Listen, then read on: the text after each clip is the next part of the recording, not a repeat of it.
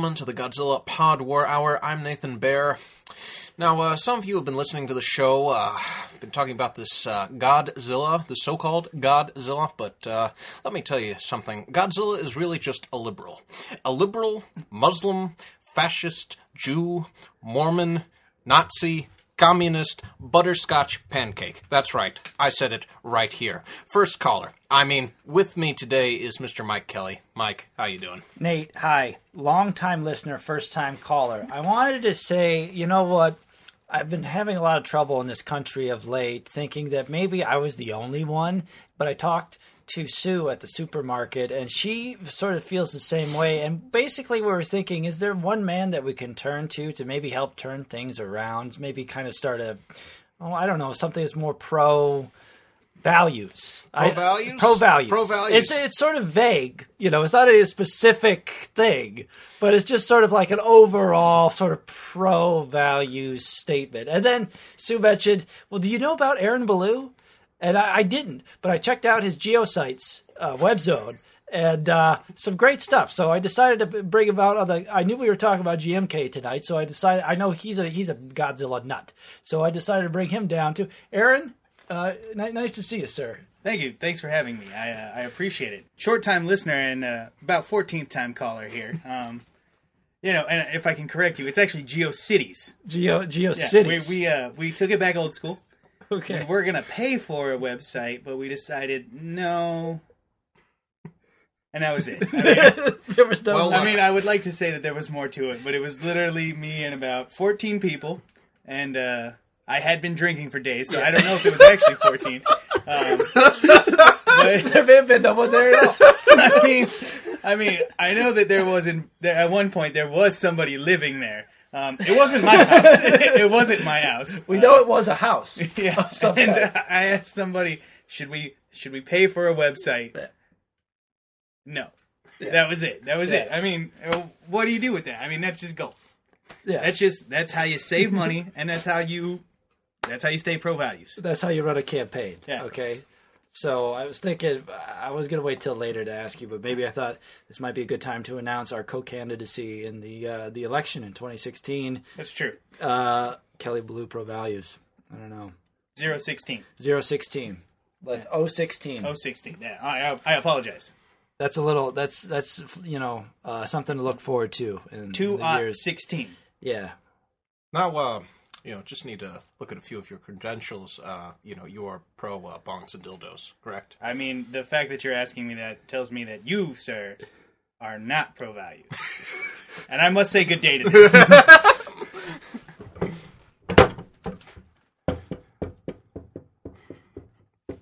And that's it. He left. That was him walking down the stairs.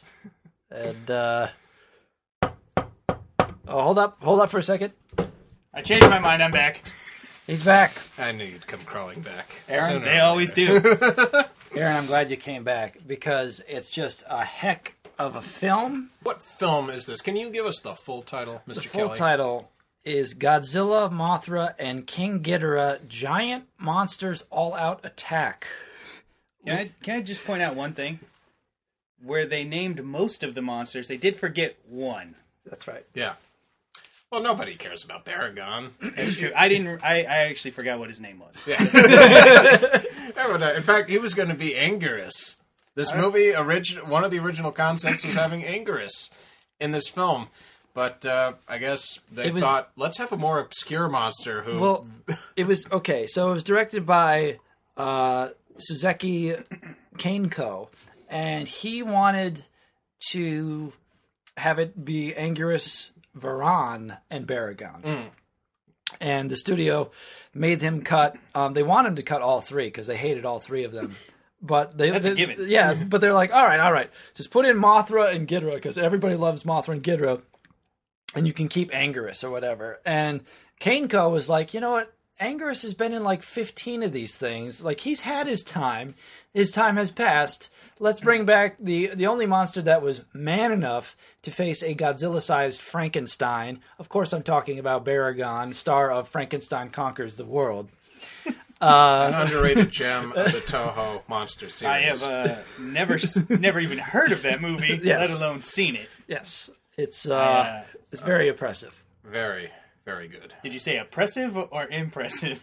Uh, yes, it stars. It's bit, well, it's got That's Nazis, so correct. it's a bit of both, actually. That's- The answer to that is That's correct. Yes. That's correct. Uh, and that's what we call a pro value statement. it's a pro value statement. It stars Rebel Without a Cause uh, star Nick Adams. yes. and it features a Godzilla-sized Frankenstein fighting this this this. Uh, I like it. What is what is temporarily referred to as the Red Godzilla Yeah. in this film by people who don't know any better. Because again, there's been a continuity reset, so now tragically, uh, Frankenstein conquers the world has never happened in this uh, this Toho universe. Well, the thing that you know, after listening to a couple of your your podcasts, the the Ghidorah one or Ghidorah, Yeah, or If you wanna- Riggins. Yeah. I mean, you know, you know, if you want to, you know, if Mo, if it was MF Doom, he would say King Ghidorah, Right. take me to Yelita. The thing, the thing that I, I had probably the biggest issue with. Um, there's no other monsters. Like it's just like 1950, and then nothing happened. What you have to keep in mind is that this is continuity reset, official continuity reset. I think number four, because Megaguirus. You could say that you know Godzilla 2000 and Megaguirus were also both kind of continuity resets. Yeah. Uh, so and if so, yeah. So I'd once like, again, especially with yeah. Mega Garrus, I'd like to think so. Yeah. Just so that way I can forget about it. so once again they are wiping the slate clean and this is pretty much every every one of these from here on like resets total universe continuity with the exception it's always they always have the first godzilla movie from 1954 is like the rosetta stone like that that always happened but then nothing else or select movies in between happened but Right. this one is is the uh, Godzilla happened and then nothing else happened uh, Yeah. ratio, which But know, they play it out very realistically, as you were saying. The the fact that you know Tokyo seems to be rebuilt awful quickly.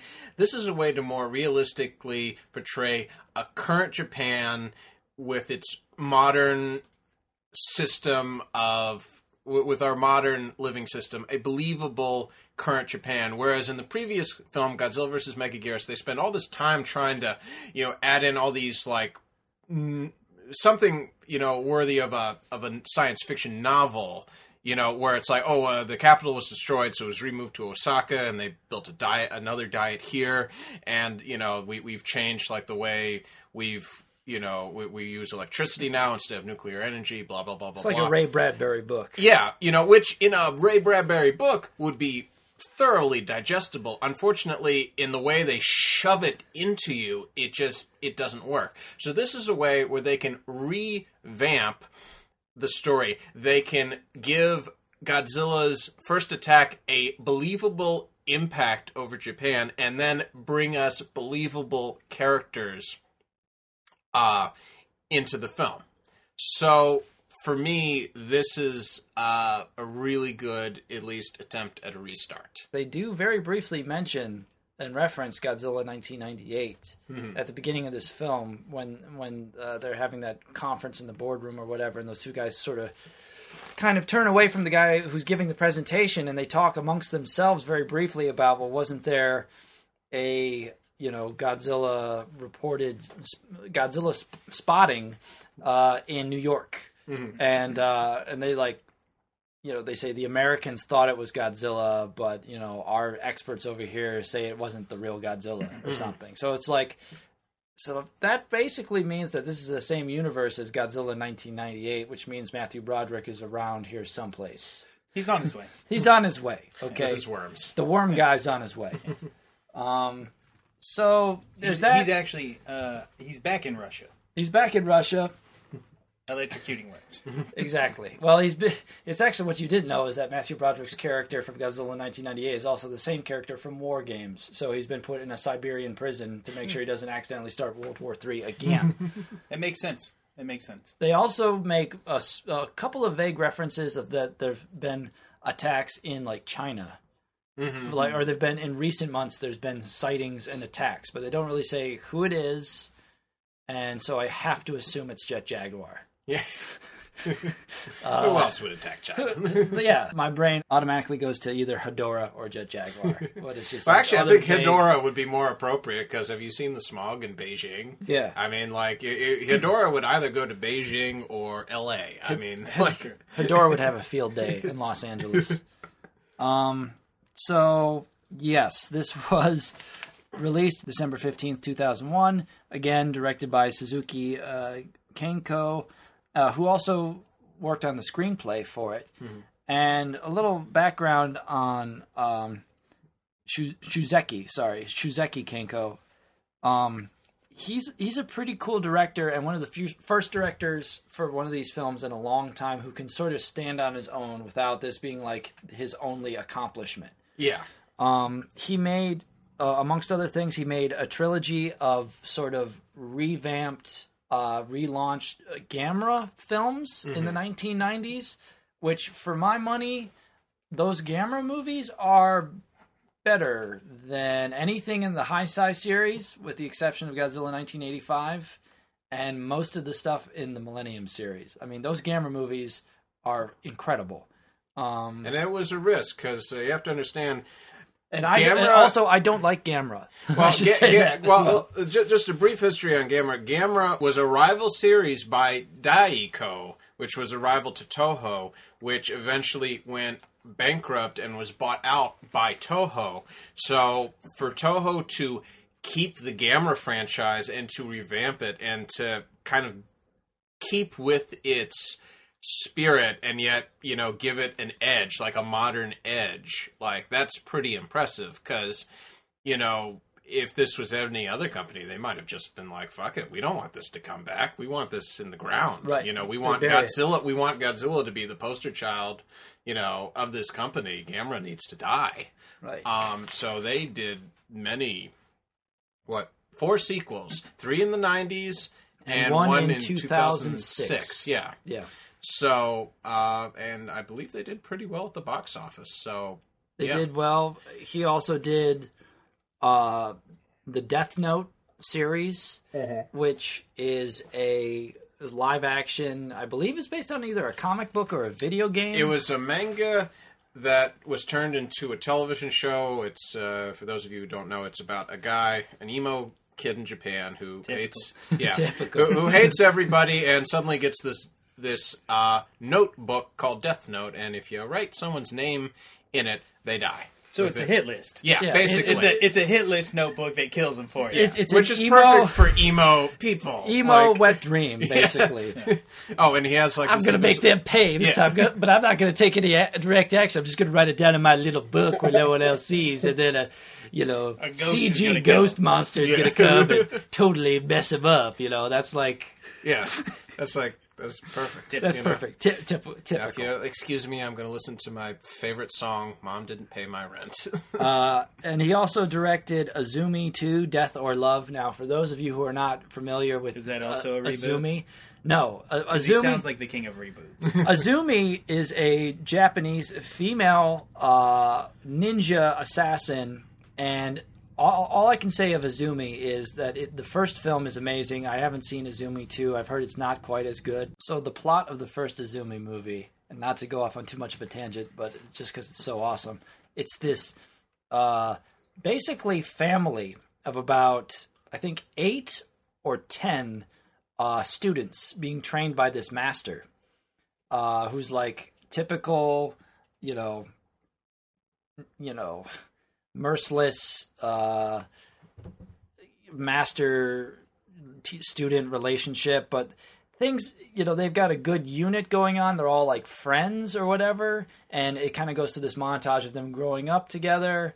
from the time they're like you know five to the the movie the plot really kicks in when they're about i don't know 15 16 17 years old. Anyways one day the master brings them all out into a field and gives them each like swords and they're like all right turn to the person next to you and battle them to the death Yeah, I So have it- heard of that. he makes them like of that. slaughter their like family members. And it's like somehow like so they you know that's just like the most badass thing ever. Basically, is what I'm trying to say. So this guy directed part two of that story, and Azumi's the only one who survives, and goes on to kill like 600 people. But uh, anyway, then it's a it's a female, you know, ninja assassin or whatever, and she's dressed as a Japanese schoolgirl.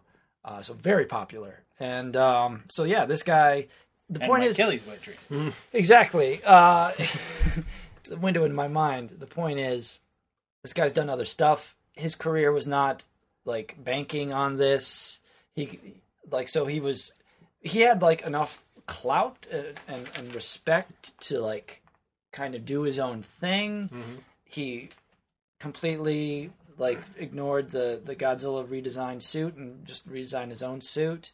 He wanted to do all sorts of crazy stuff. He he he purposefully took away um the uh, the the ray that Baragon shoots out of the top of its horn or whatever. He took that away because he thought that made Baragon too powerful Yeah. and he made him smaller. He made Ghidorah smaller. This is the smallest that Ghidorah's ever been. This is the smallest Mothra's ever been. And he he said that like he wants Godzilla to be the most powerful monster in the movie and the biggest threat. And like you know, because the movies are about Godzilla. He's the main character, and Yeah. like he's the most important one.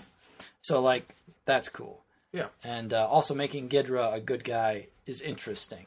Still doesn't make him a good monster, but makes him interesting. Yeah, it plays with the concepts that up to now had been established. also, yourself. also, Watch yourself. sorry about that. also, it makes a hell of a lot more sense for Ghidorah to be a spirit from like ancient Japan than an alien. Because Yeah. guess what? They had in ancient Japan fucking like paintings of dragons all over Yeah. the place. You know what they were? Aliens. I guess they were aliens. I um, Because this is the History Channel. it is, it is. I actually did this whole research on no. Um. So the thing that about this movie that I mean, I, I actually once it started moving along, you know, it it took a minute for it to really kick off for me. Yeah. Um, a little bit slower than I would even say most Godzilla movies, and they start off a little slow. what I mean, you, yeah, yeah. you The action is to. yeah, yeah. The action is concentrated mostly to the second half. Right. So Especially I mean, in that in that aspect, it's actually it's a little unbalanced to me. Um, I tried to fast forward actually at one point, but That's all right. I mean, I was Hey. like, I, I I rewound, and I was like, I gotta watch the whole thing. I gotta power through. Look, I It took me two days. I fell asleep for a full half an hour when I was watching last week's movie, and I did not go back and rewatch what I had missed. And there were Fair enough. major plot points. Fair enough. Okay, Um, my um, my only criticism, well, one of, I should say, one of many criticisms. Uh, let's be real, was uh, I mean, I, I, I did enjoy it. Um, I did think it looked like an older movie, though. Like, Like, an it- early 90s movie, like Yeah, John Woo or something like that. It took me a minute to realize that this was uh, like early two thousands. I was like, really, the combination of a model and CG. I was just, it just didn't very blend jarring. very well. Mhm. And like, I think about the scene where they like come over the boat and you see the helicopter landing. Oh, right. That totally CGI like Eh, I ship mean, that like you, you can the barely... water's not even moving. Yeah. When I think it's actually, I think it's a model, and I think it's a remote control helicopter landing on the boat. Something, but it's like it's, It's a so really bad. bad, um, CGI effect where instead of using a model, it's like just really bad.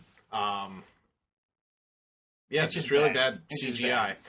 Uh, especially since Lord of the Rings comes out the same Yeah. year. yeah, yeah, this is And, the like, year completely- Fellowship came out. Yeah, I think like the original Godzilla had the advantage of the fact that Star Wars hadn't come out yet. Yeah, you know, and, and, and the fact because if that had ha- like wh- while there was this established cheesiness even back then, the it still could hold its own. But as soon as Star Wars comes out, you can't make the same stuff work. You it, it set the bar too high. If you're going to get money, you have to I mean, I- reach towards that. So in 1984, they really had to up the game. Godzilla has to look better. The effects have to look better because people are expecting really good special effects. But they dropped the ball in this Yeah. one already. I I think they dropped the ball in the specifically in the execution of integrating CG stuff. I think they've fallen in love with their own legend. Uh, the stuff with Ghidorah just does not look good at the end. Ooh. Uh, th there's one shot of Godzilla underwater, which looks it's a 200% improvement from the last movie, which unfortunately is still unacceptably Yeah. bad.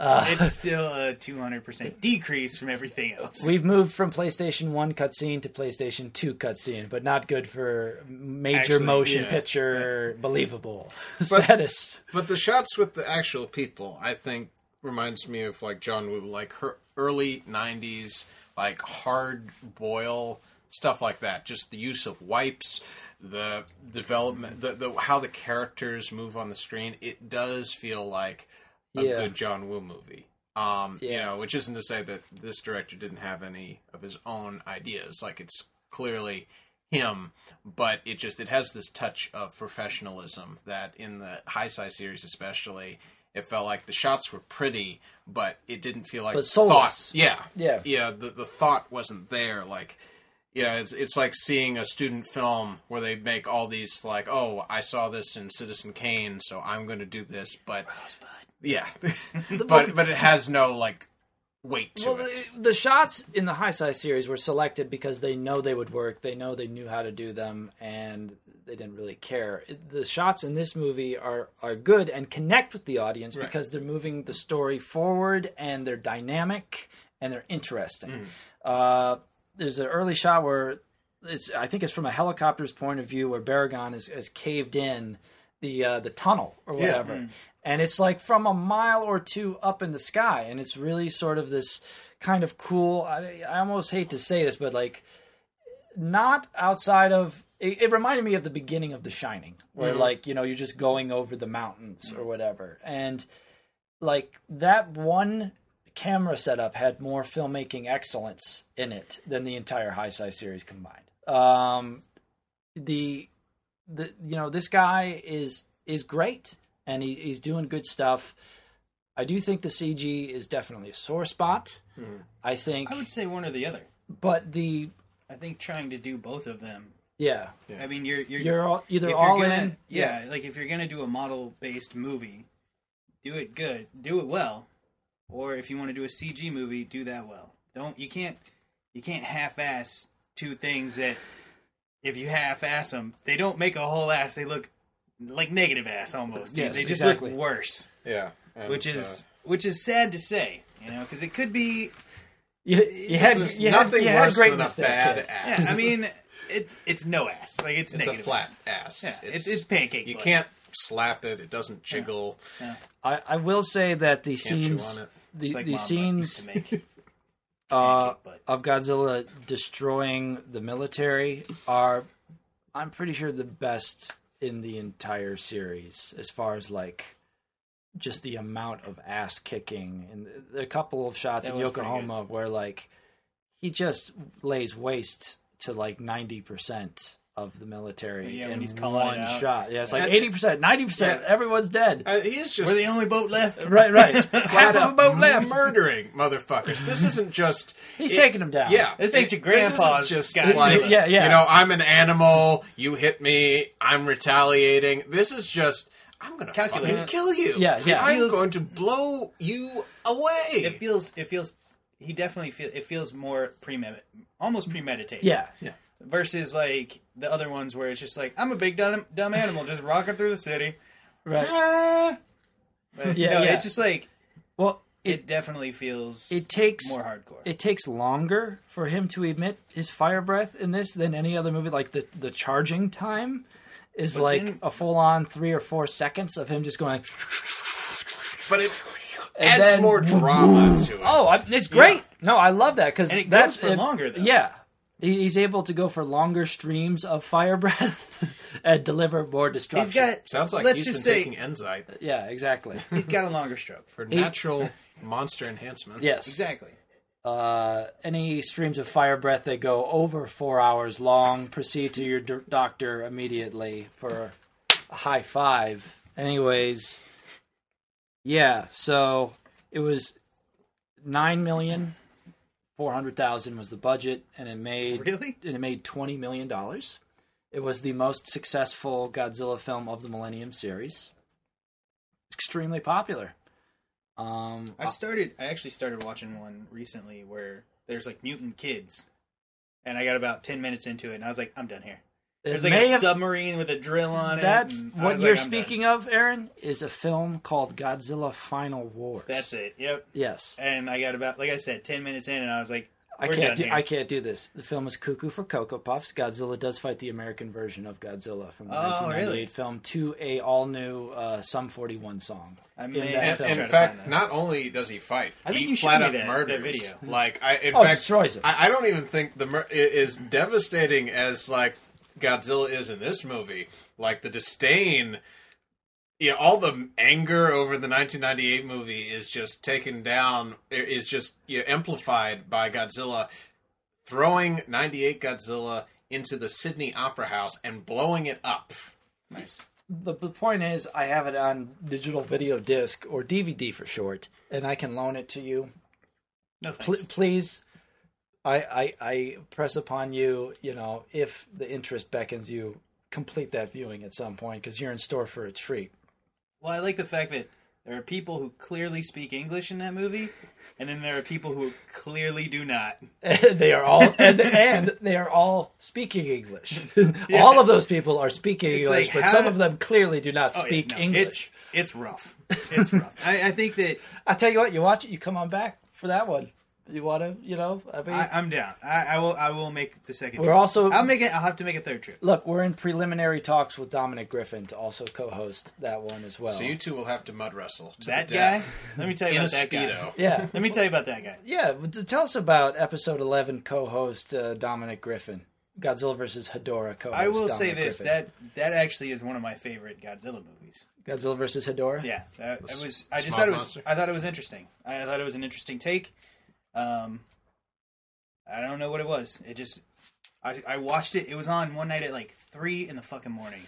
And I stayed up and the sun was coming up, so I watched the whole thing, and I was like, "Wow, that was awesome!" And it just ends like it's just like, hmm, yeah, they're still trash. yeah. World's terrible. Godzilla like- doesn't solve kinda like- pollution. you're just kind of like, wow, that sucks. Like, Just like sometimes you learn that Makes you wanna even recycle. a giant radioactive lizard can't solve your problems. I, th- I think you know Domin- Like- Dominic was saying that Hedora was like this nightmare scenario where things get worse and worse and worse for all the characters, but you you're not terrified or you can't you're distracted by the amount of like uh cartoon insanity and like silliness that's going on mm-hmm. which i agree I, I think that's a fairly astute assessment of that particular film the only thing about that particular person yeah is one would say that he's not very. Mm. What's the term? You look like you're searching it's here. just Dig- something to you gotta do- dig deep. Something- I would say And- anti values, but that would be too harsh. So we'll just say negative pro values. So Hmm. I don't trust him. No, no, you shouldn't. Um, I think you said that he stole something the last time he was here. He stole my heart, but he always does. Well, I heard I heard some other stories. We won't go into details. He So stole let my me just heart. say, let me just say, I'm sorry, and I'm praying for you. I lit a candle on the way over here in my church, just for you, buddy. Okay, you heard it here first. Uh, Aaron Ballew throwing down the gauntlet, uh, challenging co-host, former guest host Dominic Griffin to some sort of guest host off, uh, possibly for the Final Wars episode. We will keep you updated on that. Uh, back to this film. It came out. I saw it. I liked it. I was looking forward to it. I watched it again this afternoon. I still liked it. And I would gladly watch it again. And I would show it to people. Yes, I didn't hate it. Yeah. I liked it when I saw it, uh, circa I don't know, 2005, six, when I was with my my only really other Godzilla companion, uh, Mr. Nick Young, uh, who uh, we, we bonded over Godzilla because he saw me doodling in my notebook like every Godzilla monster. Your Death Sure. Notebook. Yeah, basically. He It's killed all like, the what, monsters. what the- yeah, yeah. I'm gonna get even with. I, I'm gonna draw them, and they're gonna come alive, and they're gonna eat all the people who said I was weird. Oh, Well, that's one way to Thank. God for antidepressant pills. Those work wonders. as, as does Godzilla, Mothra, and King Ghidorah, giant monsters all out attack.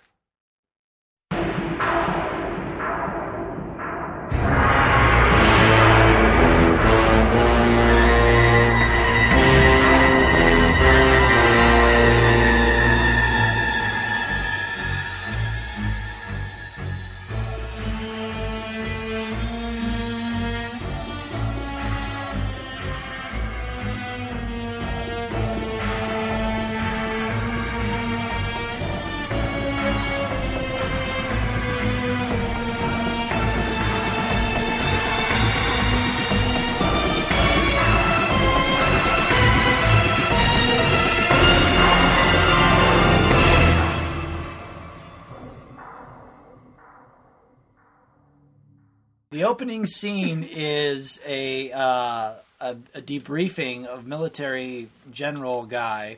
well, it's a naval academy. Naval our, academy. our main character is a naval commander, and he is going over with. I, I believe this is like an ROTC. You know, this is uh, officers training, uh, and he's giving a lecture on Godzilla because he is an officer. Uh, you know, that was the only in this time frame the only time Japan has ever the defense force has ever actually attacked something has ever been called up. Yeah, Now you are As his- opposed to World War II. you are a history buff. Ah, but that was the imp- Japanese Imperial Army in World War II, Yes. and this is the Defense Force. Yes, the Was that was that in 1954? When because he says in, Yes. the, in the English translation, Yeah. like there's the same year that it was in formed. um the the American occupation lasted from about 1945, uh, right at, the end of the war, to 1953. So in 1954, when the when um, the American occupation left, excluding bases in Yokohama and Okinawa. Uh, Japan had its own defense force. Defense force meaning that they, according to their new constitution, were not allowed to wage war. This is very uh, positively looked upon by many directors. If you look at the works of Ichikawa, uh, Kurosawa, and you know even God, some of the Godzilla movies to some extent, the the idea is that war is terrible. You know what we have done to the rest of Asia, what America has done to us. This is not good. So we have a self defense force, you know, uh, to protect us, but we are not going to wage any wars abroad anymore. Now, there's been some. Uh, I mean, th- th- they they've had involvement. In fact, even as early as the Korean War, you know, a mind laying ship was used that caused controversy. Uh, Japanese troops were sent to Iraq uh, in 2003, I believe. They were part of the coalition of the willing. They were part of the coalition of the willing. Uh, Nations, son. yeah. Uh, so uh, they they were there along with Poland, uh, Bulgaria. I should know more about this. I grew up during this time, but um, yeah. So there's been you know Japan. The the defense force, the Constitution. There's been lots of leeway, and with conservatism, you know, and nationalism, once again on the rise in Japan. They've been building aircraft carriers and a few, well, helicopter based carriers and a few other things that are kind of playing around with the loopholes in the Constitution, which 50 years ago would have been no, never, not again, never again. Can't do this again. Uh, but anyways, long story short, in 1954, that's when this defense force was created. The idea that you know if Russia or uh, the newly found you know uh, People's Republic of China ever attempted to invade Japan, Japan would have a force to defend itself with, and a very tough force at that. Um, but it, it's for defensive purpose only. Right. So that's being played into this history. The fact that the only time in this history that Japan has ever had to defend itself against a enemy is Godzilla. So none of these troops have ever seen any action because the people he's talking to are all in their like 20s. Right. So he's the only one, and even he talks about like that he was not because he was only 10 years old. This this, Yeah. this general is only 60 years old, and Godzilla attacked 50 years before. Uh, He looks pretty good for 60. yeah. Yeah. Yeah, he doesn't look like a deformed monster like Sylvester Stallone. He, Yeah. he looks. Uh, I, I will say this, Must be all the seaweed. that actually was one thing that um, I I missed. I actually was wondering about that, and uh, I'm glad that you brought that up. Was because I at one like towards the end he talks about like when Godzilla attacked the first time, and how he talks about like his troops and things like that, and it's like. How old are you? like, are you uh, are you a hundred? Like, how could you have even done anything at that point? Like, you look like my mom's age, and my mom is in her fifties. Like, it doesn't even make sense. yes. So I'm I'm glad that I did in fact miss something. I mean, I guess I need to go back and watch this movie again. That's okay. Yeah. Um, Uh, yeah, I, I think he he was like ten when the first attack happened in Right. 1954, which he still looks very good for like it being like 60. 60. yeah, Yeah. I mean that. He look he looks like he could be like 45 or Yeah, like, 50. Well, Japanese and Canadians are alike. They eat good food. They look really pretty. Even their rednecks look well. I mean, Canadians? Oh, have you seen Canadian rednecks? It's like I've seen Canadians. Cana- look, look, they've got a good gene pool. They're like, you know, you can tell when someone is Canadian because it's like, oh wow, you're They like, say, "Hey, Yeah. no, but I mean, like, They just talk looking about at how them, tall just the like CN Tower is. you've got a boot." Yeah. They talk a boot. yeah, they skin. talk about it. smooth skin, supple buttocks. It's like, God, Yeah. can, can I just buy you? Like, yeah. um, yeah. This is this is taking a weird. Th- This is sort of I I Look, want I have needs. look. I think that Nathan, this is getting away from a pro values talk. Nathan- Look, this is very pro values. This, This is, is- no, about this is- my pro Freudian values. This is a, This this is a this is about pro savings on buying a human. We don't traffic in uh, human beings here on the Podmore Hour. I'm not talking about trafficking. I'm merely talking about exchanging People for money. No favors for money. I see. You know, So I more of a- you So more of a give me- prostitution type thing. Of course, of course. So we hard cut to Mount Myoko, uh, where a journalist, photojournalist by the name of uh, Yuri, is making a docudrama about Godzilla, Yeah. which uh, pisses off the locals because they don't want the good image of their town and the villagers to be besmirched by a chintzy, you know, raving, sorry, ravings, uh, ratings grabbing, uh, you her know, what she is. basically, fo- yeah. Well, I'm gonna say you know Fox newscaster. Yeah. Uh, so hooker, and uh, I, I really like when the one guy throws the rock in and she goes, "Oh, what is that? The monster?" yeah, yeah, it's great. Just like in Search for Bigfoot. Yeah, yeah, exactly. It's good. I can see your watch, Bill. Um, Bigfoot's hanging out with Godzilla. Yeah, and this is happening at the same time where an American submarine has been lost at sea. Right. So the Defense Force, in keeping with Defense Force protocol, is like doing search and rescue. This is what Japan does a lot of uh, in that area. So, uh, and in doing so, they realized the submarine uh, didn't blow up. Or it blew up, but uh, something wasn't right here, and they see the bits of fins. Fins. there's bite marks. there's bite Yeah, marks. there's yeah, there's bite marks. That should have been their first indication that it didn't blow up. Maybe some Godzilla related activity. that Godzilla is also chilling right next to it, and Yeah. Um, Drinking the I don't know what nuclear happened. energy like a Budweiser. so exactly. so uh, Yuri points out to this guy who's like trying to bust up the film shoot. Uh, I guess he's like the mayor or something. Yeah. He gave them permission to film, but he didn't know what exactly he was doing. I think he may be a drug addict. Anyways, she says, goes without saying. yeah, exactly. She says, "Hey, Godzilla is popular, so if he shows up in your village, it'll be a great thing because it'll be a boom for tourism." Let's sidestep the logic of that for a second. Oh, it'll be a boom, all right. yeah. oh, oh, I mean, definitely that it will definitely be a boom. Um, and almost to sort of mirror that, you cut to later on in the evening when the mayor or whoever this guy is, the landowner of the lake, is he's trying to um, make it to second base with his uh, girlfriend in their uh, Subaru Outback, and uh, or their their vehicle, and um, a, a biker gang of they look to be paint contractors come by because they're all wearing With battle flags. yeah with battle flags. Uh, they all they don't look like regular gang members. They look like they're gonna go out on a contract painting job. these uh, painting contractor punks knock over a Jizo statue Yeah. and um, wake up. I'm so glad that you knew what that was called. Right we know our yeah. we, head. we know our stuff here Yeah. at the Pod That War was Hour. I. If you know, I wasn't impressed by anything Yeah. until right now. That's right. That's right. Well, now the now the gloves come off. Yeah. Um, So it- Shit just got real. So uh, they they destroy this sacred statue that There seemed go. to populate most of Japan, and uh, later in the evening, right. Well, I think the, like the camera crew destroys it, right?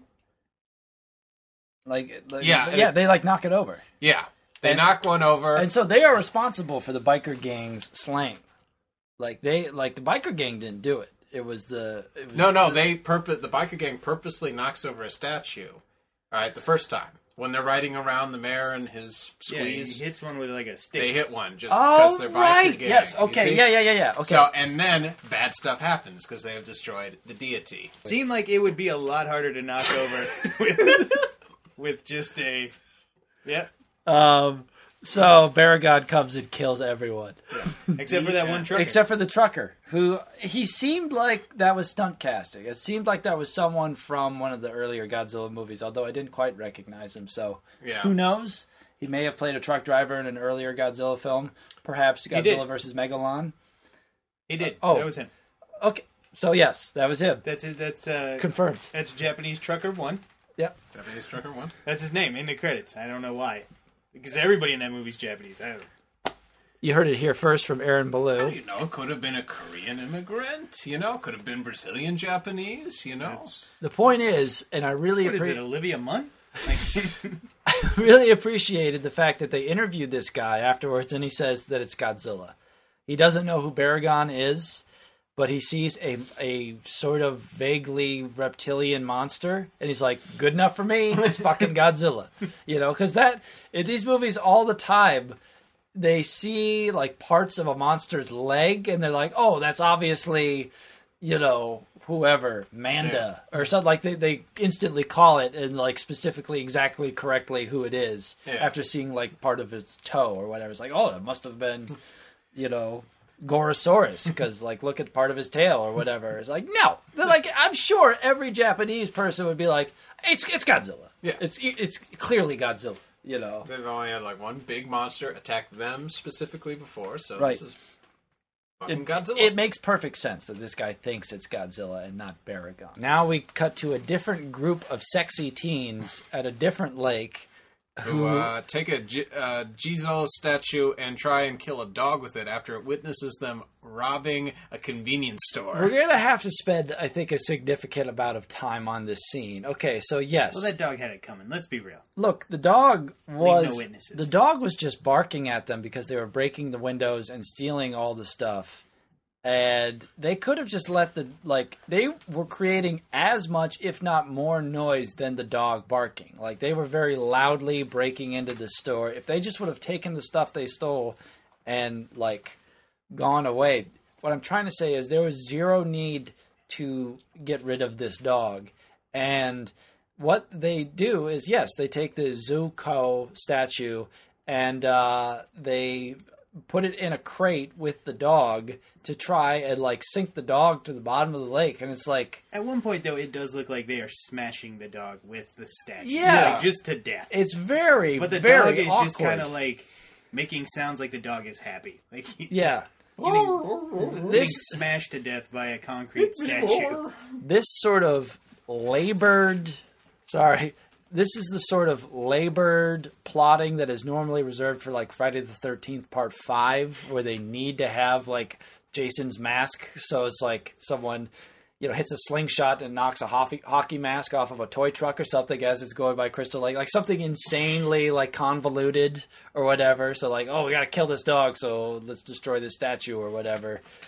Basically and it's interesting. It is a lot like Friday the Thirteenth because the sexy teens, once they get knocked off of this rowboat with their attempted dog drowning, they get sucked under the water one by one, much like Jason would do.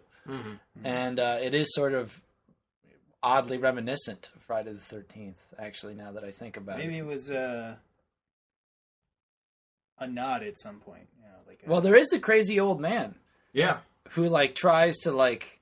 So it, it is. This is sort of. Uh, Yeah. if it's Godzilla not a the nod, then it's just a com- complete just bit scene where they're like hoping that nobody figures it out.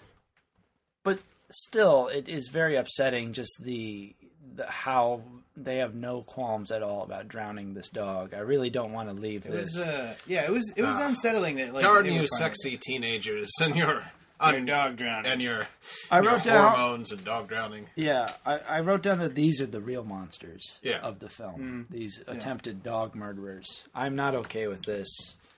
I just Yeah, kept on thinking about Riley in this situation, you know, and it's just like it made me uncomfortable.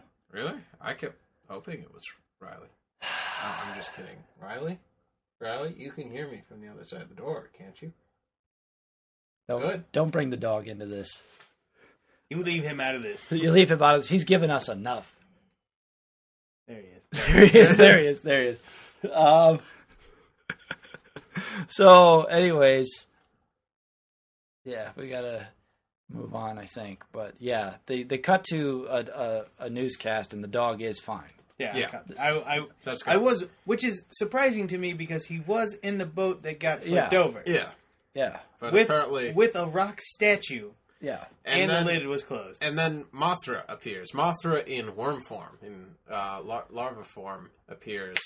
I did like that. That And, and, cool. and you're like, you know, that dog couldn't have survived. But no, they cut to like teenagers, all like strung up execution style in cocoons, and uh, The dog is fine. yeah, the dog is fine. They're taking it out of the crate, and it's like they're petting it, and the dog's doing great. So, Do I get a biscuit? the one thing that I, I thought was interesting is they do mention that the teenagers are like all wrapped up in cocoons. yeah, Never address it again. no, yeah. no, no. Like, like that's normal. That happens. Yeah. It happens all the time around here. I don't get it. I mean, that's just how. That's how they they kill themselves. They wrap themselves up in a cocoon, and they die. It's, so part of their whole new, cocoon new sex thing craze. It's, you know, yeah, yeah. It's called. Cocooning. It's called. Yeah, it's cocooning. It's part of their whole emo thing. It's uh, the ultimate autoerotic asphyxia. Right. It's where you wrap yourself in, you wrap yourself in cloth, and then you die. Yeah, That's yeah, that sounds about right. I, I I do wish that they had addressed that, or if they had at least gone. Well, now there's this giant moth. All right, I guess that makes Yeah. a little bit more Yeah. sense, and it's on the same lake that these kids died on. Now we're putting two and two together. I wish I wish somebody would have gone. Hey, that makes sense. Why those people? Why those kids mean, were all oh, you wrapped mean when the giant cocoon shows Yeah. up Yeah, later just- you on? mean the and they're- giant and they're like, floating oh, in the middle of the in the, the middle same of lake. the lake. It's like just forty yards to the left. It's like you came out of the water and then you went back and you built your cocoon in the middle of the lake of Yeah, all places. in a giant the- body of water, which Yeah. nature tells us is the best place to uh, build a cocoon. Yeah, hey, you'll you'll float. Hey, Yeah. Hey, Mike, that ain't your cocoon. Uh, you know, I, look, I'm not trying to sharpshoot Mothra here. She obviously knows what she's doing. Anyways, the point is, while this is going on, we cut to Yuri, the uh, reporter, and um, she's so drunk that she has to be taken home by one of her friends, and her dad meets them at the door, and it's it's the general from before. So That would be admiral. yes, Yeah. Admiral, Admiral. That's uh, that's a water general. That's right, exactly. Thank you, sir. the Uh, big water general. the big Yes. uh, with the boats. That So guy. Fire number one. so he's like, "Are you drunk again?" Which makes me think that you're maybe an alcoholic. I don't know. They kind of gloss Very over that. functioning. Highly functional. Because you know? the next morning, no hangover, and she was shit housed. yeah, she was in the shit house. she was she Much was, like much like I was when I decided to make my GeoCities site. yeah, exactly. Unless, of course, this means that from this point on, it's actually Yuri's drunken stupor state. That she's actually imagining herself as a perfectly functional person dealing with major catastrophe, which would make sense why she's always really happy when talking to like kids about like, oh, it's okay, the savior monsters will come. You know, it'll be okay, kid. I, I would like to think that Johnnie Walker says everything is going to be fine. I would like to think that she is actually still sleeping it off from that night When the and rest of the dreams movie, yes. all of this happens. Well, that would make a lot of sense. and then wakes up and goes, "Where's the monsters?" And everybody goes, you're getting committed today. you're going to rehab. You have a problem. We've all gathered here to tell you that we love you very much and we support There's you. There's no such thing as a guardian monster. That man is not a thousand years old. That's your Uncle Lou. This is Uncle Louie. He used to bring you uh, orange flavored Flintstones push ups when you were a kid. You forgot good. they were good. They should bring them back. By the way, I guess they brought back the Hostess cherry pies, and no one fucking told me about it. so fuck you, everyone, uh, because I love those Hostess cherry pies, and they've been around apparently for like a year now or something since they brought back all the Hostess I stuff. didn't realize. Yeah, I didn't realize that that Hostess had come back. But it, apparently, the people that own PBR own Hostess now, yeah, which that makes sense. that the most white trash beverage would be owned would own the most white trash food. one hand one hand washes the other. but it's a spit wash though, because they Oh, didn't it's pay, disgusting. they didn't pay their utility bill. You need to uh, definitely wash your hands after you touch this uh, touch this person. I will say that those cherry pies have like 600 calories in them, so it's like a full. It's meal. enough to it's enough to That's a- sustain you for yeah. a day. All you need to do is eat that, and then you're good to go. They're back. Um, so yeah, uh, then a salary man tries to kill himself, or maybe autoerotic asphyxia. Probably both. I Yeah, mean, he may so he could come and go at the same time. Exactly. But- Thank it you, Nate. It was the most just almost pointless scene. yeah, I'd say it was pointless. I Like- said it was hilarious. This is like, oh my goodness, Well, I mean- guy killing himself in the woods and then discovering.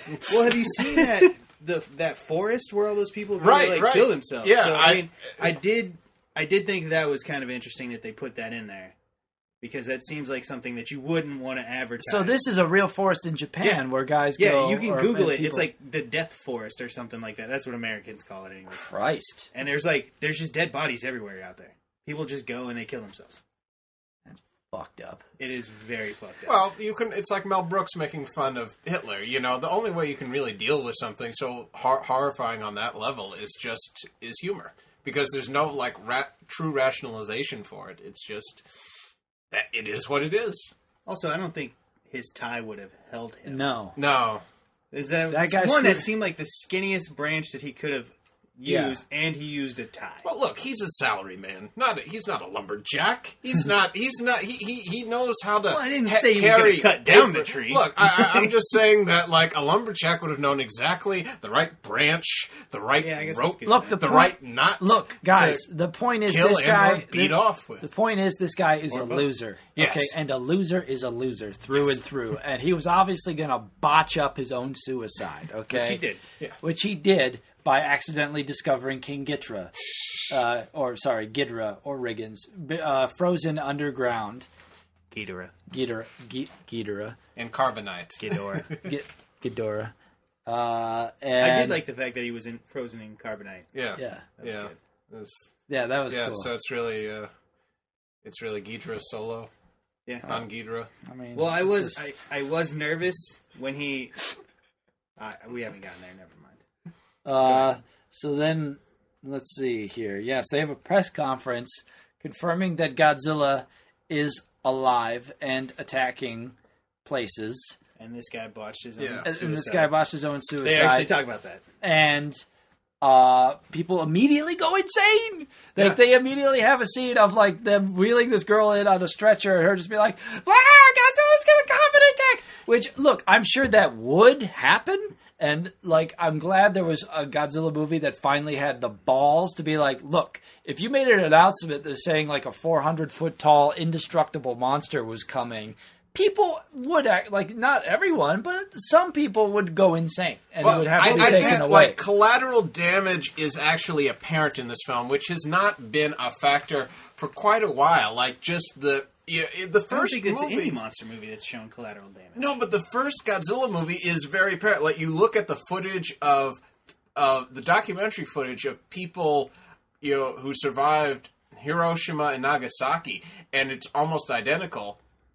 Even though this is a film, this is a film, this is entertainment, and they still had the balls. Mr. Honda had the balls to say, "Look, this is destruction. I, you know, fought in China. I've seen people die in front of me. This is what carnage looks like." So to have the balls to have this kind of uh, damage shown on the screen to give Godzilla actual uh, be, be, to be uh, a legitimate threat against the common people. and, and not just to show that he's a threat, but to show the fraying of society. And and there's the scene where like the woman goes insane, but there's another scene where everyone's fleeing, and those two like tweens or teenagers or punks stop like from running, and they just look around at everyone else running, and they just say, "Bye, everybody. I hope you have fun dying or whatever," and they they're gonna die too. It's like there's nothing like that in any Godzilla movie, and that's like, and I'm sure that shit would happen too. Yeah. And they've never shown that in a Godzilla movie. That's because those kids had death notebooks. Those Yeah. kids had the Death Note books. Well, it's like in Saving Private Ryan or uh, Kurosawa's uh, Ran, where you know uh, a, a guy in both movies, a guy like is holding his own severed arm, you know, and like cradling it like a baby. You know, it, it's just like stuff like that that just like you really you said Saving Private Ryan, right? Saving Private Ryan, which Okay, stole that scene from Kurosawa's Ran, which is based on King Lear. There you go. Six Which is then actually based on Saving Private Ryan yeah. In an all roundabout way. Which are all based off of Police Academy Part Four: Citizens on Patrol, starring Steve Guttenberg. Um, which is based on Caddyshack too. yes, The the better of the two Caddyshack. I movies, mean it's almost a waste of time to say that out loud because it's assumed. It wasn't a very pro value statement. One of them has Jackie Mason, the other one is Caddyshack One. So I think I mean, not to it's mention, obvious which to one is better. uh, you know, Dan Aykroyd, Dan filling in for Bill Murray. Oh, I own my own food truck. I have a uh, crossbow, and I'm talking like this. Aykroyd was put into a corner, and that was a thankless. That was a thankless job for him He to try to deserved to, fill. not get thanked for that movie. to try to fill Billy Murray's uh, shoes from Caddyshack is the impossible mountain, and it was far beyond you Aykroyd's can't skill fill at Bill that point. Murray's shoes doing anything. Yeah, You should never try. no. Anyways, back to the plot. All right. Uh, Godzilla ends up Wait, meeting wait, wait, up wait. with This Baron. wasn't a Bill Murray podcast. I'm out of here. No, okay. We don't have time for this. the show must go on. We re- we've run out of clowns. Um, We're almost out of memory. so Godzilla, we are, so, we are making this take longer. We should take shorter. Why are we doing so this? So Godzilla meets up with Baragon, and they have a fight that I don't think has been seen ever. This looks like a Nature Channel. It was a like, brutal fight. battle was brutal. between Yeah, like a like- hyena and a lion, where it's just like two beasts Yeah. are trying to kill each other. And Godzilla, like at one point, there was almost actual throat stomping in Yeah. this fight. It was like a WrestleMania fight. this is just good, and Godzilla ends up blowing up Baragon. It actually had one of my favorite scenes of the movie when Godzilla throws Baragon at the helicopter. Yes. I don't know why, but that it was like you see them ah, and then it's like cut to model, boom. and then I love how she the reporter goes, "Those two men in that helicopter died." I know, it's they're like- both at the door. Who's flying the helicopter? Right. That's my question. Like There should be at least three, and she only mentions two. Fuck the guy Oh, flying. and by the way, did you notice how Godzilla just wiped out that entire fucking town Yeah. over there? The town being Hikone, uh, because they're fighting in in Hikone, and uh, like so, yeah, they wipe out a whole town, including an amazing scene where, as I think, sort of a nod to the Heisei series, possibly. The, the female character in that, which I've already forgotten her name because it's not important, uh, where they have the hospital and the girl's in the hospital bed and she sort of looks up, she sees Godzilla is coming in. and she like can't that. do That was This is can't- like Hitchcock. This is like rear window shit. Yeah. Where Godzilla's coming, she can't do anything, and she he Godzilla passes, and she's she breathes a sigh of release. Then Godzilla murders her with his fucking tail. Yeah, that was just Bam! that was a dick move. Yeah, that was a dick move. That was just like, you uncalled thought I forgot you. Bam! Not pro values, and I mean, uh, well, well, we don't know mean, yet. actually, I think that might state. be That- the, the epitome of pro values. the, the point is, is that then Look, Godzilla. I'm all I am pro values of murdering Japanese girls in their hospital rooms with my tail. I okay. Luckily, he doesn't have a tail, so we don't have to worry about this. Well, Godzilla. This is all getting cut. Anyways, So then Godzilla do moves on, Right. and the military Yeah. actually, uh, the I'm, military. I'm sorry. I'm sorry. No, no, no, no, no, no, no, no, no, no. We no. can't. We can't move on without talking about the mushroom cloud after he like does the fire breath in Oh, like, the was cool. classroom. I thought this was a direct callback to Duck and Cover and like the Yeah. paranoia of the 50s and the 60s of like kids in the classroom watching the fucking newsreels of like With, oh with you the know turtle, the turtle knows what to do. Right. Duck and cover. like you can't see it as anything else. It's just like a mockery of that and having her turn out and look. And this is the first time Godzilla has used his fire breath in the movie, and he nukes this parking lot and apparently half the town. And but it doesn't show any of that. It just cuts to a you know, you know, you're probably three or four miles away in this classroom, a teacher looking out the window, and all the children are there as well, and they're all sort of shocked. There's this flash, uh, in much the way you know nuclear explosions have always been portrayed, and they look out and they see a, a mushroom cloud forming in the sky, and it's I did like that.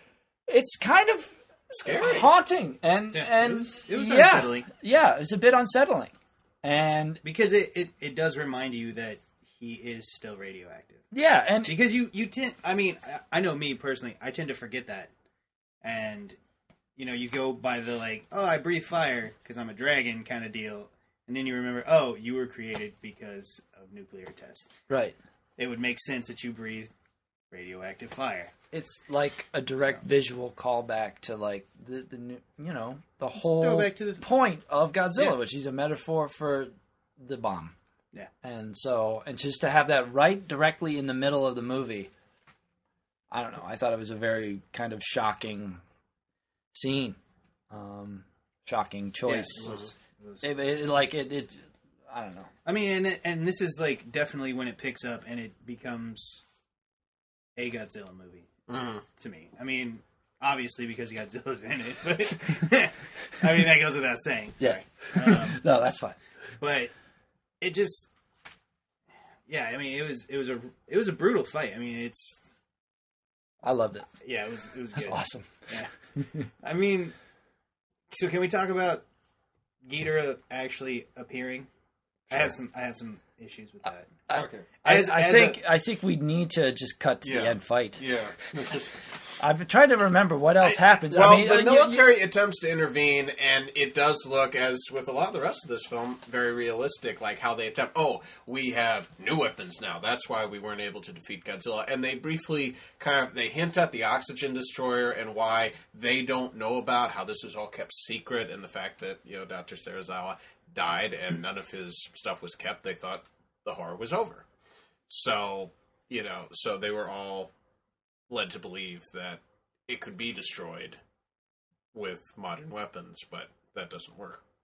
So Godzilla eventually makes his way to Tokyo, where the army attempts to destroy it with these uh, drill missiles, uh, which kind of they weaken Godzilla, but they, you know, that doesn't save them from being near ninety percent annihilated I- by Godzilla in Yokohama. I thought that was Yokohama. It was not Tokyo. I, I believe you were right. It was Yokohama. Um, because yeah, it seemed like a very deliberate mirroring of the end of Godzilla versus Mothra Battle for Earth, because you still see the the same Ferris wheel. Yeah. So that's like the same battleground, and they blow up the same building.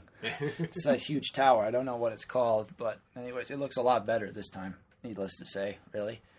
Um, but yeah, I mean, Mothra does kill those guys. Like it's it's Yeah. it's one hundred percent Mothra's fault why those guys in that building get killed. oh yeah, no question about that. Guardian monster, my ass, bro. She was just looking out for herself at that point. Typical. Typical. So Mothra appears, and then Ghidorah appears around the same time. And this is kind of weird because I, I w- would have more or less assumed that Mothra would have been destroyed, and then Ghidorah would appear. You know, eh, but they The pacing is a bit off. Yeah. For this whole last Yeah. section of the movie feels about twenty minutes It too feels. long. It, yeah I mean, yeah. Like you could contain the same Yeah. stuff, but you could have somehow made it tighter. I think. right. And so Mothra and Ghidorah are both fighting. Ghidorah is down for the count when Mothra sacrifices itself uh, to protect Ghidorah from Godzilla's blast, then it reincarnates itself into Ghidra. Thus, Ghidra grows its wings and becomes the more or less more recognizable Ghidra that we have been used to over. And then Ghidra and Godzilla fight, and then that fight goes into the water. Then they're fighting underwater. So our captain, you know, uh, Or you- Admiral. yeah, Admiral. Sorry, uh, much to the chagrin of uh, his daughter, uh, decides to go on basically a suicide mission with a co-companion uh, with the drill missile. Their idea is that they are going to hit Godzilla in the spot that he was already weak in, and that way Ghidorah will be able to destroy Godzilla once and for all. Doesn't work out that way. Uh, so our hero ends up swimming inside Godzilla In, And- in a mini sub. in a mini sub with the drill gun. And just when we think, you know, Ghidra is blown away, in I, maybe the largest on-screen detonation. Yeah. Like in sorry, in studio Yeah. explosion in any Godzilla film. I mean, this explosion, unless it may be forced perspective, and it probably is, because Kaneko's a pretty clever guy. yeah, Um, but even so, it's it dwarfs Godzilla. I mean, he is very small in this frame, and the explosion just. It's amazing. It's so great. yeah. I, I, I, me personally, I think they make Ghidra look like a bitch in that whole. Yes. I was, I was very upset by that. Yes. Oh yeah. Sorry. I you, what you wanted to say your piece? I, he dies three times. I, three fucking times? Are you kidding me? Like, he dies once. Mothra brings him back to life. He dies a second time. He comes back to life three times. Oh yeah, with the magic stone. Yeah. and then and then he dies again. Right. You get you, you get three, you get two chances, and you die twice. You die yeah, seriously, So and then he comes back as this like they Ghost? all are like yeah, Yeah. like all three of them are like some sort of weird Power Ranger ghost and then like that does- kaiju like and that doesn't even work. no, it's So, like they're the worst. It's the human That's the character. word. You, This- you boffed it. So it's the human character a that ghost ends up like Godzilla, apparently. So the human character ends up drilling through Godzilla's neck.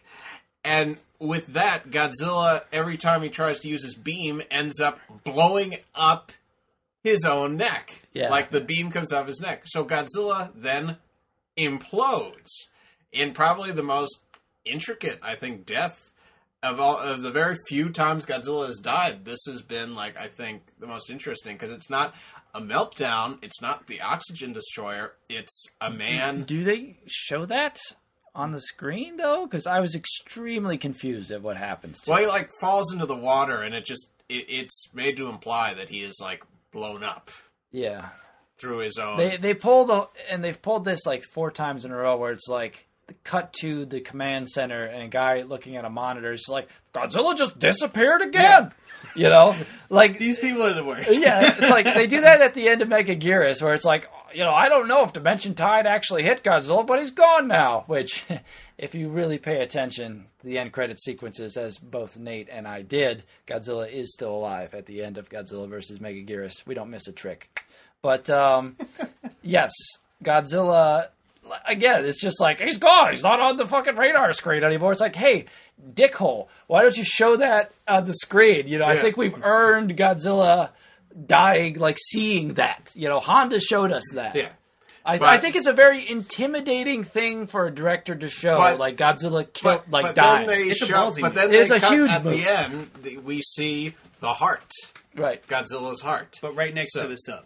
Yeah, I thought that was convenient that he manages to die right next to something that gives him life.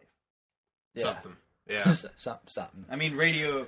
yeah, It's a radioactive sub, yeah. or it's a nuclear powered sub. Ipso so, facto. leaking nuclear waste into the ocean, right next to his still beating heart. So Did I just did I just fuck that up? No, no, no. No. That's You can uh, cut that that, no, no, no. That's all correct. and it was pro values. I think there's there's another thing that we're also missing, and there's sort of this mysticism through line thread in this film of it's sort of implied by the, the, the ghost old man, creepy old man from the lake, who shows up every time a new guardian monster is discovered. He actually uh, Yuri interviews him at one point, and he talks about how Godzilla has an alternate origin in this film uh, where he's not just an irradiated monster coming back from nuclear weapons, but he's also meant to be uh, the combination of all the souls that of everyone who was killed during the Pacific War by the Japanese. by the Japanese Imperial Army. Which is a lot because Japan colonized Manchuria, mainland China, Korea, Indonesia, New Guinea, Thailand. They'd already colonized Taiwan, uh, Burma. So that's so basically, and that's then a half lot. That's now, It's and pretty half of those, you got to give them yeah, props. And like now the half of those countries were continent in the also. Yeah. controlled by European countries, so they weren't just at war with those specific areas; they were at war with the areas with the the mainland. So the Netherlands, France, you know, Vietnam was also invaded. You know, that that's a lot. All right. So basically, a lot of anger is in Godzilla. Yeah. So like, there's there's that's pretty interesting. This, this is like another war guilt Godzilla movie. Yeah. Which is saying a lot because Japan has kind of had, as we mentioned before, kind of, uh, at least the government has had like a mixed view on World War II, how, oh, this was a war against European aggression. Uh, Which and- would explain why they attacked us. Yes. yeah. Uh, unfortunately, it's really hard to explain that to the Chinese after, you know, the murder and pillaging and rape of Nanking. Uh, I did want to mention real quick that Yuri tapes this old man yeah. giving this like you know what amounts to a sermon about Godzilla. By the end of the film, they discuss the fact that the old man has been dead since like the 1950s when he was like 75 years old, and that now they've gone back and looked at the tape and he's missing from the tape.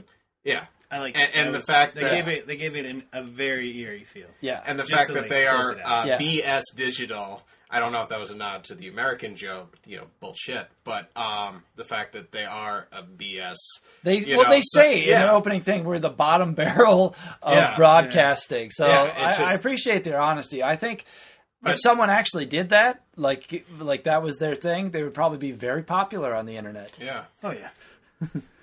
Um, Oh yeah. So that's that's this movie. that's this movie. You know, it's interesting what they did to Gidra. Uh, they Fucked cut, up what they did. they to fucked him. him. Look, I know you're a big fan of Gidra, but you you got to look I at even these. thought he looked dumb in this one. Well, he just, I He's thought- smaller. He's he- just he looked- he's he- smaller. I mean, like his his head's just like they look too like Aha! trying Yes. to look too. Yes, good. Okay. I, I completely forgot about this. Thank you for, for, for mentioning something. Because Kaneko was so pissed off that the studio didn't uh, have them use Varan, he made Gidra's head look just Varan's head Hmm. three times. So that's why it doesn't look like Gidra because It it's actually a different monster's head. It was it was very disappointing, and I got a little concerned at one point because they talked about him having eight heads, Yeah, and. I was like, "What are they gonna do?" And then like when you when you only see one come up at first, I was like, "Oh man." Well, the what?" And then eight-headed the dragon, second one comes up. Uh, Orochi. Orochi. That, yeah. as yeah. we mentioned in previous podcasts, that's uh, actual from um, the you know the birth of Japan legend, Right. where uh, forget what the hero's name is, but he fights. You've heard this because Orochi, you the listened to the yeah, the that dragon. episode. Yeah. So yeah, they they actually got their myth mixed Also, up. I, I know it. yes. I used Oh. to I used to be really I used to be a weeaboo. Oh. One of those white kids that wished he was Japanese. So and that's why he will never ever be brought back. fair enough. I, I'm just. I said I, I used to be. I Used didn't say be. I still was. You've recovered. You've you've expelled the demons. You've expelled the waspy white Yeah. demons out of your body. I never called anybody uh, like I never put a son at the end of anybody's name because that is dumb. Thank God. that is dumb. um, I I like this movie. You know, yes, if if you're a huge King Ghidorah fan, which I am not, I, I like it I is like an Mothra offense. a lot though. yeah, I love so, Mothra. I mean, Mothra definitely, to me, balanced out my negative feelings towards this Ghidorah. and getting Baragon in there was great because it's just nice to see a different monster for a change. Cool. That was cool. I had no idea who that was. Yeah, I honestly have never seen him before. Baragon was in Frankenstein Conquers the World, and he was in Destroy All Monsters for like 15 seconds. I so the one thing, just going back real quick, and then we'll wrap. I swear, um, when they decide what to call everybody. They haven't even seen Ghidra yet, and they're like, and the gold one will be Ghidra. Well, the It's book. like- the book. They have the book. They have the book. Yeah. Is he think gold that- in the book? I don't remember them saying that he was gold. He's got three heads. I know, but they don't say the three-headed monster. They say the gold one. Well, maybe that's a mix. They're like the red one. We're gonna call, you know, this one. The, Bar- the, Baragon. the one flying around. We're gonna call it this one, and then the gold one. Nah, Ghidra. We'll roll with that. How how do you know he's gold? That's that. That was my. I watched it and I was like, I backed it up and I was like, did they say it was gold? I don't No, think, they I did. think They, slipped just up. they they're just like he's gold. I think they gave up the ghost there a little bit. I They think they, did. let They kind slip of a fucked little. up because he hasn't even come up yet. Yeah, no, he's an up and comer at that point. So that that was, I, I thought that was funny. Little imperfections, Yes, uh, but I did I did I I would give this movie six out of ten. I Eh, would. seven. I give it a seven. I would recommend it to people who aren't just Godzilla fans, but people who just like spectacle, big movies with like lots of explosions. Was there cool, was some yeah. good stuff there, and it was never like really dull. It kept moving, and like the acting was a lot better than even Megaguirus. I thought I think you know, two, Godzilla 2000 was a step in the right direction. Megaguirus was a step back, and this is a quantum leap forward for both of those. So I really, uh, this is one of my favorite Godzilla movies overall. Um, Nathan, What? I think this was a good one. I think um, it's not the best, but it's a good attempt at making a serious uh, remake, uh, and I it, it it has character to it, uh, which is most appreciated. Especially if you're going if you're going to redo a series, do it right. You know, uh, and I think maybe in some odd way it was good that they stopped with this one, that this storyline didn't continue. yeah, Uh, it seems like a one-off thing. but I think it did it right. And maybe if the ending had just been a little shorter, it probably would have, uh, you know, stood with uh, some of the better ones. But uh, you know, all in all, good film, good filmmaking. Yeah, quality film. Um, I guess we should probably wrap things up. Yeah. Well, let's give out a shout out to our uh, friends on Facebook and uh, those of you who haven't friended us on Facebook. Uh, we are at the Godzilla Pod War Hour. or like us. Like I guess. us. Yes, is the like us. terminology. Yeah, maybe- it's maybe, all just yeah. a button click. button click button click away to us. Think about that. Just one click of your time. Um, Exactly. Yes, We're uh, on Tumblr as well. Uh, Tumblr, and then we're also for free on iTunes. Get that iTunes. So if you're listening to this on Podbean, you know, tell your friends who don't know about Podbean, who don't care about Podbean. Well, you can also listen to us on iTunes. You know, you and know? vice versa. and for free. Yeah, See, you can subscribe and everything. yeah. Also, really wanted to give a brief shout out to Tracer Anthony for creating another wonderful uh, picture and sharing it with us on uh, the Facebook deal. Hail to the King. Indeed. Thank you very much, sir. Keep them coming. Uh, also, have a Twitter account in case anyone's interested. Uh, real quick, wanted to um, thank you, Aaron Ballew, for showing Thanks up and having giving your sort of unique uh, and and valued uh, criticism on this film and other Godzilla films as well. Yeah, sorry about that. That's fine. That's fine.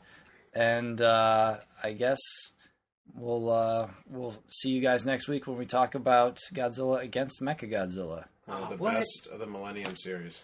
Exactly. Very pro values. You, sir, are not pro values. And that's it. He left.